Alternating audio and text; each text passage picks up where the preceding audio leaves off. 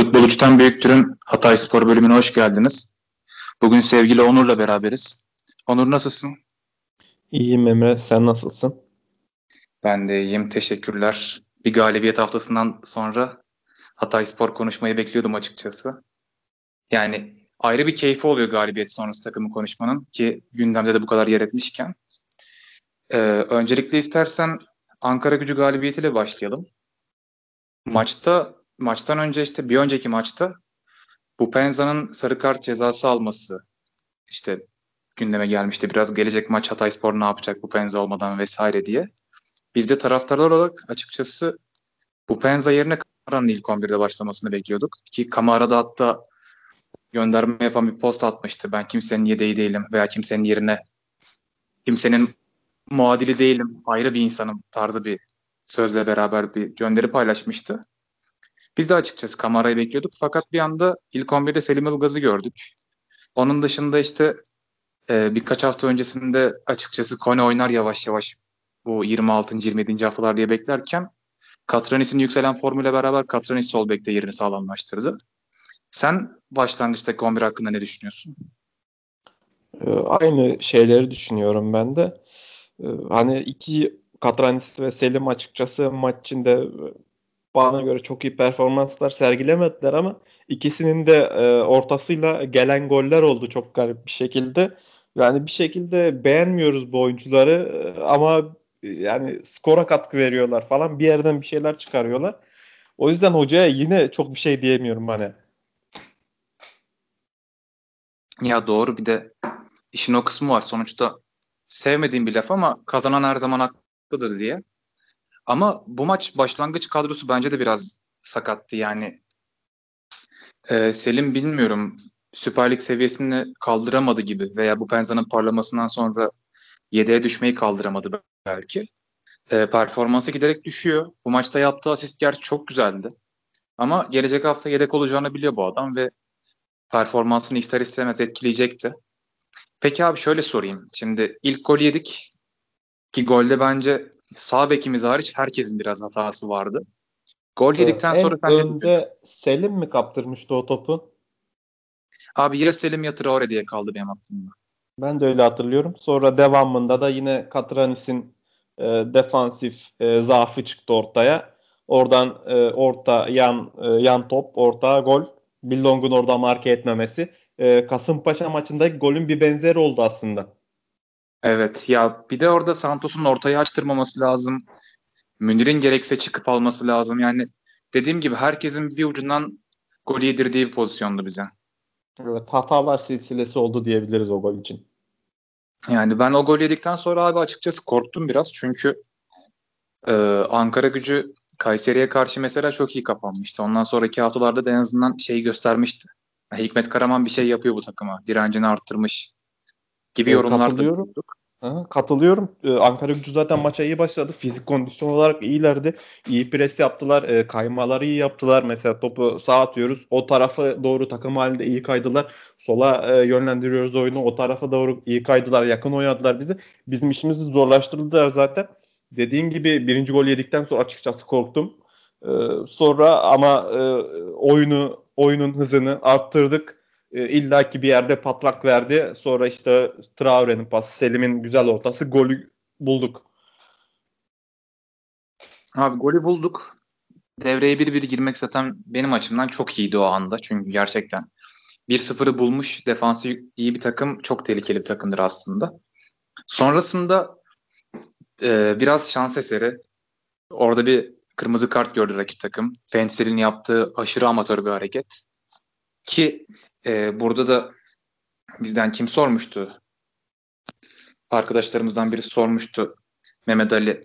Hakemlerle ilgili yönetimimiz konuşmak istemiyor ama 3-4 maçtır yanlış kararlar yüzünden galibiyetten olduk.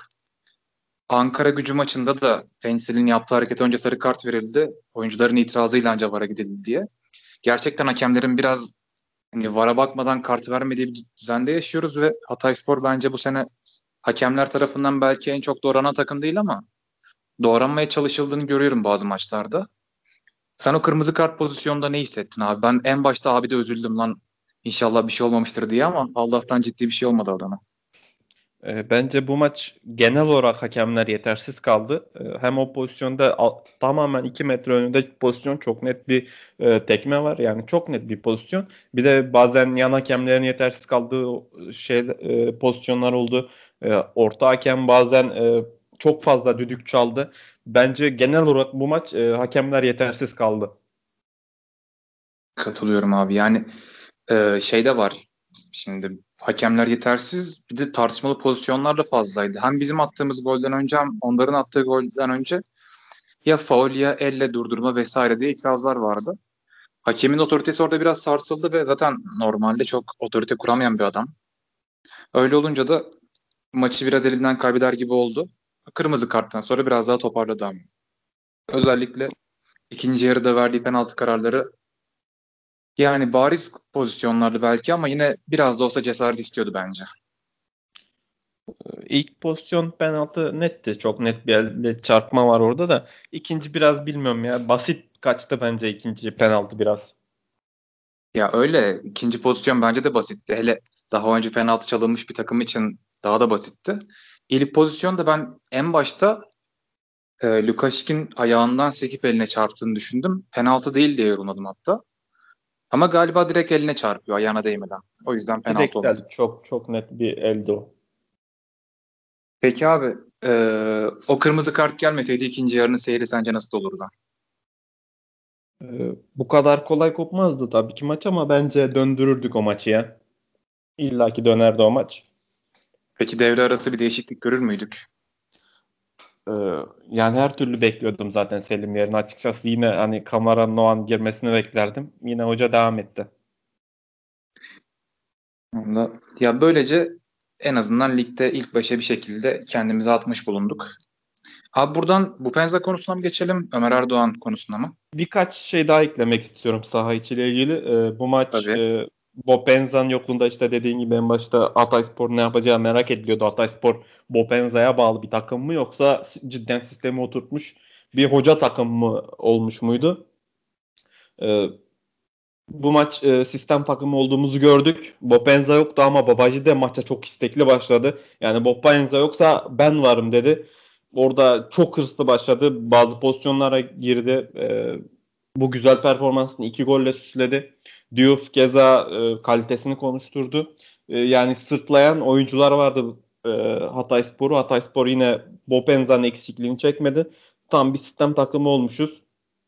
Burada bir parantezde Ribeiro'yu açmak istiyorum yine. Ee, ya bu skora katkı vermiyor diye arka planda kalıyor aslında e, taraftarın gözünde ama çok net bir oyunu var bu adamın.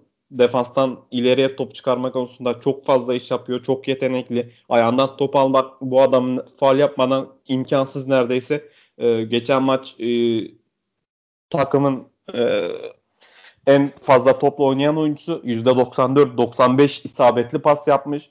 13 mücadele 13 ikili mücadeleye girmiş. 10'unu kazanmış. Savunma aksiyonları anlamında da çok fazla iş yapıyor. E, bu takımın bence hani doldurulması en zor oyuncusu Ribeiro. E, çok beğeniyorum ben kendisini. Takımın maestrosu bu adam. E, gerekli e, hakkı verilmiyor bence taraftar gözünde. Çok çok beğeniyorum ben Ribeiro'yu. Abi taraftar gözünde de hakkı verilmiyor. Onun dışında şunu da belirtmek istiyorum. Sevgili Orhan Uluca, Ömer Hoca ile röportaj yapmadan önce Ribeiro'nun takıma sol açık ya da 10 numara kırması bir oyuncu olarak geldiğinden ve sonrasında defansif orta sahaya çekildiğinden kimsenin haberi yoktu. Ömer Hoca anlattıktan sonra çoğu insan fark etti bu durumu. Yani Hatayspor'un dışındaki Türk kamuoyundan bahsediyorum. Ve bence e, bu sene konuşulan bazı pozisyon değişiklikleri vardı ya İstanbul takımları için. Atıyorum Tyler'ın defansif orta sahaya çekilmesi, Atiba'nın 10 numaraya çekilmesi vesaire vesaire çok şey konuşuldu. Yani Ribeiro gibi kafası hafif kırık bir topçunun o mevkiye konulup ondan %100 verim alınması bence bu sene Süper Lig'de yapılan en iyi taktiksel hamleydi abi. En iyi devşirmelerden e, zaten Ömer Hoca'ya yazar dedik. Hani tamam toplu oynuyor yeteneği vardı zaten ama e, o e, savunma aksiyonlarını yapması bence kafa kırıklığı da o ikili mücadeleler açısından bence Ribeiro tam olarak pozisyonunu buldu. 33 yaşında asıl mevkisini buldu bence Ribeiro. Bu da Yani e, umuyorum ki Ömer Hoca onu transfer ederken bunu düşünmüştür. Çünkü eğer bunu düşündüyse bundan sonraki transferlerde bizi daha güzel sürprizler bekliyordur bence. Bence yok. Ee, Hani ilk maçlarda kötü oynuyordu ya Ribeiro. Bir de kartlar falan. Zorunlu bir aslında bence bir değişiklik oldu o. Ama iyi oldu. Yani çok çok iyi verim alıyoruz biz Ribeiro'dan şu an. Takımın maestrosu Ribeiro. Bence de. Yani Abid de biraz katılıyor ona. Adamayı sen zaten çok fazla sevmiyorsun ama Adama'nın ince işleri kimse de yok. Onun da öyle bir avantajı var. Yo temposu Yani, konusunda biraz ben şikayetçiyim Traore'den. Hani yeteneğine lafım yok. Biraz tempoyu yükseltse ki bu maç iyiydi bence. e, Kendisi için de takım için de daha iyi olur. E, Onun haricinde Abit de iyi de bu savunma aksiyonları konusunda e, Ribeiro'nun gerisinde kalıyor. Ona katılıyorum ya. O açıdan Abid biraz daha geride kalıyor ama Abid'in top taşıma özelliği iyi ya. Tabii O- driplingleri falan bazen iyi. Onu beğeniyorum. Yani lafım yok. Hani Abit'i de Traore'yi de beğeniyorum. Ama Ribeiro bir başka benim için. Ya öyle. Kesinlikle. Burada şey değineceğim bir de şu an aklıma geldi. Maç sırasında çok dikkatimi çekmişti bu abi. Ee, Sinan Yılmaz'ın röportajlarında ya da yazılarında görüyordum genelde. Ee, bir futbolcunun özellikle bir orta saha oyuncusunun iyi pas atmasından ziyade pası iyi yerde alması çok önemli diyordu. Özellikle Tolga Yaslan'ı eleştirirken bunu çok söylüyordu. Takımda benim dikkatimi çekti. Santos, Abid ve Ribeiro gerçekten kendilerini çok iyi boşa çıkarıyorlar defansif alanda top çevirdiğimiz zamanlarda özellikle. Yani ileride biraz Diouf bu işleri yapıyor. Onun dışında Akintolay ve Selim bu maç beğenmedim o yönlerini ama özellikle o e, şeyi izlemeye çalıştım yani. Futbolcular kendilerini ne kadar boşa çıkarıyorlar, ne kadar pas opsiyonu yaratmaya çalışıyorlar. Ona bakmaya çalıştım. Ömer Hoca bence onu çok iyi oturtmuş. Evet, burada Ribeiro sorumluluk almaktan çekinmiyor. Yani aslında o, o mevkide oynayan bir oyuncu e, topu alıp çıkarma konusunda hata yapıp e, takımına kontrol ettirebilir. Hani o açıdan biraz kaçabilir. Ama Ribeiro sorumluluk almaktan asla kaçmıyor. Sürekli boşa çıkarıp topu istiyor. O topu direkt hemen hücuma e, götürmek istiyor. E, yani orada sorumluluğu alıyor, liderlik yapıyor. Onun haricinde 33 yaşında ama e, yani sahanın her yerinde basmadık yer bırakmıyor diyebiliriz. Isı haritasına bakmak lazım. Ya çok iyi oyuncu. Yani umarım devamlılığını getirir bunun da. Abi buradan o zaman hazır kadroyu da konuşmuşken bizim Künefeci'nin bir sorusu var. Ee, şu anki kadroda ilk 11 oyuncularından yetersiz bulduğunu kim, bulduğunuz kimse var mıdır diye soruyor. Var. Ee, daha önce de konuşmuştuk. Ee, en zayıf gardımız sol bek. Ben Katranis e, beğenmiyorum. Hani geçen hafta gol attı. Çok güzel bir organizasyondu o. Hem Abit'in pası hem e, Katranis'in topsuz alanda koşusu kafası güzel bir pozisyondu ama bu maçta da orta açtı hani Babacı diye gol attırdı. Ama ben oyun olarak yeterli bulmuyorum Katranis'i. Çok düz bir oyuncu bence. Hem savunmada hem hücumda ekstrası yok. Kone'yi sabırsızlıkla bekliyorum. Kone'nin onun yerine oynamasını sabırsızlıkla bekliyorum. Onun haricinde Traore'yi yetersiz değil de tempo konusunda bazen eleştiriyorum zaman zaman. Tempo yükseltmesini istiyorum. Hani daha istekli, e, topla daha fazla oynayan, daha fazla gezen bir oyuncu olmasını istiyorum. Onun haricinde bazen Bilong'un e, hataları olabiliyor ama e, iyi götürüyor bence genel olarak. Onun haricinde bir sıkıntı yok. Abi benim de orada yorumlarım şöyle olacak. Ee, şimdi takımda bazı futbolcular takımın seviyesini yükselten, hani takımı 7 iken 8'e 9'a çıkaran futbolcular. Gerçekten kendisini takım takıma yükselten, bazıları da takımla beraber yükselen futbolcular. Bence mesela Akintola takımla beraber yükselen bir futbolcu ve e, bu maç iyiydi. Evet ama bu maç dışındaki maçlarda e, hücumda ben çok fazla beğenmiyordum Akintola'yı. Özellikle verdiği kararları hep sorguluyordum. O açıdan yani ilk aklıma gelen benim Akintola oldu açıkçası. Ama tabii e, yerine oynayacak Kamara'nın da üst üste 3 maç 11'de çıkmasını bir görmek lazım. Yani bu eleştiri yap- yaparken de o notu düşüyorum. Onun dışında e, Bilong'un sahip olduğu fizik sene başında ya sen ya Hakan benzetmişti. Gerçekten Luyendama'ya benziyor diye hem hızlı hem gücü olarak. Ben O demiştim özel- bunu. sen demiştin güzel.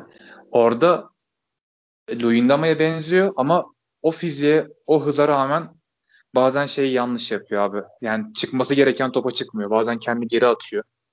Yani normalde alabileceği top ama aman çalım yerim, aman şu olur diye geri çekiyor kendi bazen. Orada birazcık daha cesur davransa belki daha da iyi olacak. Onun dışında benim aklıma gelmiyor. Ya ben Katranis'i beğendim. Özellikle şeyi hatırlıyor musun? Traore havadan bir ara pas attı. Diouf karşı karşıya kalacaktı. Top kontrol edememişti. Hatta sonra Aynen, koordine aynen. Aynen. O pozisyonda Evet. Diouf'un yanında Katranis vardı. Yani Evet, içeri maç, girmişti. aynen iki maçtır Katranis sürekli oralarda görüyoruz. Yani o açıdan Ömer Hoca'nın belki bir taktiği olabilir bu. Yani savunma arkasında bek kaçırma taktiği. Biraz daha Selim'i içeri çekip arkada boş kalan Katranis'i koşu yaptırma. O anlamda Katranis'i biraz daha izlemek lazım bence. Ne olacağı belli olmaz. Olabilir. Buradan istersen e, bu Penza konusuna geçelim biraz. Geçelim. Geçen hafta bayağı dedikodusu yapıldı. Abi şöyle şimdi e, yanlış hatırlamıyorsam ya pazartesi ya salı transfer söylentileri çıktı. Daha resmileşmeden önce sabahleyin. İşte Krasnodar haberleri düştü. Hatta ilk Hakan Gündoğar'dı galiba haberleri paylaşmıştı. İlk başta, ilk okuduğumda ben çok istememiştim transferini. Yani işte 8 milyon artı yüzde 10 konuşulmuştu en başta. 8 artı yüzde 10. Bir de direkt bugün gidecek deniyordu. Ondan sonra işler değişti. Yok %25 oldu. Yok kardan pay oldu. Yok bu Penza sene sonuna kadar burada kalacak oldu. Ya biraz çorba oldu orası açıkçası ve gerçekten burada hatta o konuya da geleceğiz ama herkes konuştu medyaya. Rahmi Vardı çıkıyor bir yerden konuşuyor. Ethem Sunar çıkıyor. Lütfi Başkan çıkıyor. Hepsi bu konu hakkında ahkam kesmeye başladı bir yerden sonra. Abi benim önce bu konudaki görüşümü aktarayım. Sana paso öyle atacağım. Ha ben de biliyorum bu Penza kariyerinin sonuna kadar burada kalmayacak. Her sene 30 tane gol atmayacak. Yani bir yerden sonra gidecek. Kalırsa da daha kötü olacak. Ama abi kendi malını değer değerini artırıp öyle satman lazım. Sonuçta sen tok satıcı rolünü oynamazsan ben açım. Bana para verin. Yani kaba tabirle bunları söylüyorum da o şekilde o tavırla sen piyasaya ürününü sunarsan millet pazarlıkta biraz daha güçlü olur sana karşı. Yani bunu mutlaka satmam lazım diye çıkarsan sen o pazara yani 2 liraya satacağın şeyi en son 50 kuruşa satmaya çalışırsın. O anlamda bizimkilerin biraz daha tok satıcı rolünü oynaması gerektiğini düşünüyorum ben. Yani çıkıp da işte şu takım şunu verdi, bu takım bunu verdi, artıran var mı vesaire tavrı bizi en son şuna götürür bence. Yazın Ağustos olur, Eylül olur.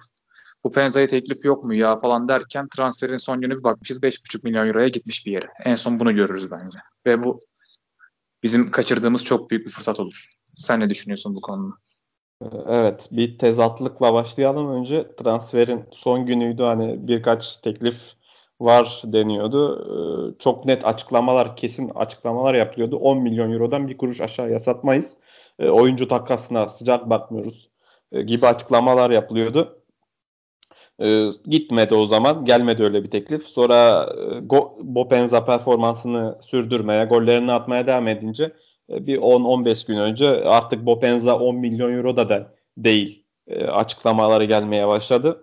Sonra işte geçen hafta e, salı günü bir bakmışız e, Krasnodar Krasnodar kulübüyle 8 milyon euro artı işte açıklanan şey satıştan pay diye ama verilen örnek kardan pay diye yüzde yirmi. Ee, hani bu kadar büyük konuşurken nasıl bu teklife anlaştınız? Bu biraz tezatlık. Ee, evet e, kötü bir süreç yönetildi bence orada. İletişim konusunda da yeter eksik kalındı. Ee, peki abi sen e, biz Mayıs ayına, Haziran ayına girerken bu Penza ile ilgili gündemin ne olacağını düşünüyorsun? Yani öngörün nedir? Bu Penza'yı gol kralı yapabilecek miyiz? Yaparsak eğer tekliflerin boyutu ne olacak sence? Bence e, gol krallığı olarak bitirir bu sezonu. 25 gol ortalama atar diye düşünüyorum. Daha 14 maçımız var. Ee, Bu öncelikle artık Bopenza'nın konuşulmaması gerekiyor. Hani Krasnodar'ın e, Rusya'da transfer dönemi devam ediyordu. Krasnodar oyuncu almak istedi. Bopenza oraya gitmek istemedi. Bitti kapandı. Artık Bopenza konusunun kapanması gerekiyor. E, iki gün önce bakıyoruz Ahmi vardı hala diyor ki Fenerbahçe e, eşit eş değer teklifler gelirse Fenerbahçe önde olur bizim için falan. Yani hoş açıklamalar değil açıkçası bunlar. Çok gereksiz. Hala Bopenza konusunu uzatmaya, hemen alıcı bulmaya, alıcı bulmaya, e, fiyat piyasayı çekiştirmeye gerek yok. Artık bırakın sezon sonunu görelim. 10 ee, milyon euro üzeri teklifler gelebilir bence. Ee, Lütfü Savaş'ın yaptığı açıklamaya göre İngiltere'den e, iki kulüp izliyormuş. Ben açıkçası oyuncu profili olarak çok yakıştırıyorum İngiltere. Ee, İngiliz kulüpleri de diğer e, takımlara göre daha fazla e, bonservis teklif edebilir. Umarım öyle bir teklif gelir. Abi, yani sonuçta hepimiz bu Penza gittikten sonra bir süre sırf bu Penza oynadığı için maçları açıp izleyeceğiz. Ve orada gerçekten ben günü geldiğinde ya bu herifi Hatay Spor'da izledik diyebilmeyi çok istiyorum. Katılıyorum ben de hani biliyorsun Hatay Spor maçı harici maç izleyen biri değilim ama Bopenza için e, takımını o takımının maçını açar izlerim açıkçası. Abi şimdi denk geldim. Bu Penza'ya TRT Spor'da sormuşlar ligin iyi kalecisi kim diye.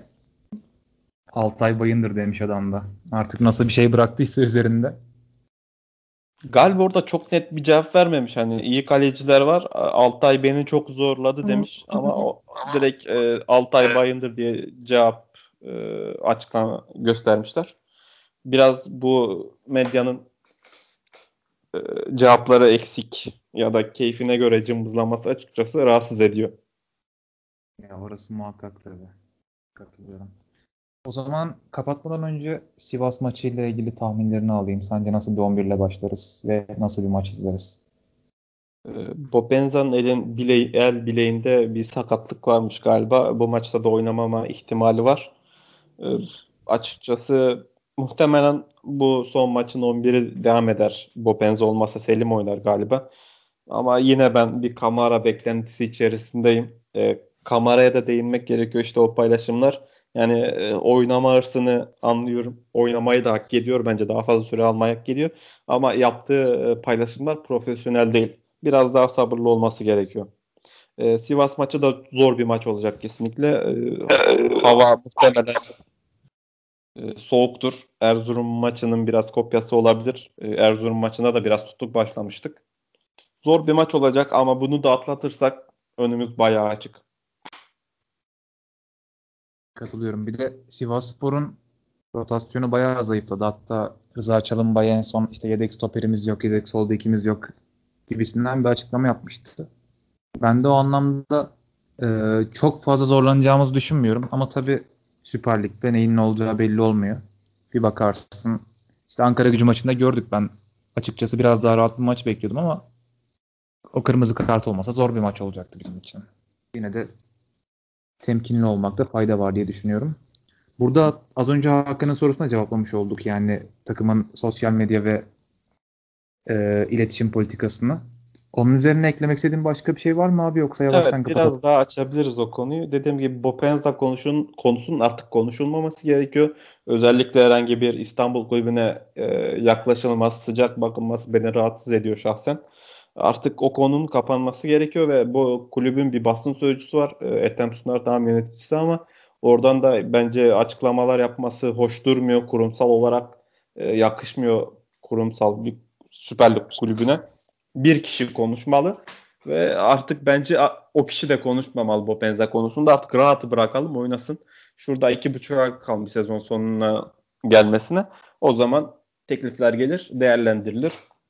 Sosyal medya konusunda da e, iyi bir profesyonel e, Süper Lig için bence yetersiz kalıyoruz. Eleştirdiğimiz konulardan biri zaten.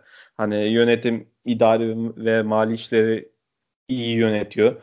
Futbolu e, bile, futbolu bilenlere bırakıyor. Saha içi konusunda hiçbir problemimiz yok. İdari ve mali açıdan iyiyiz. Ama o iletişim, e, sosyal medya konularında daha iyi profesyonellerle çalışmalıyız bence. E, bunlar önemli çünkü başarımızı e, daha iyi pazarlayabilmeliyiz.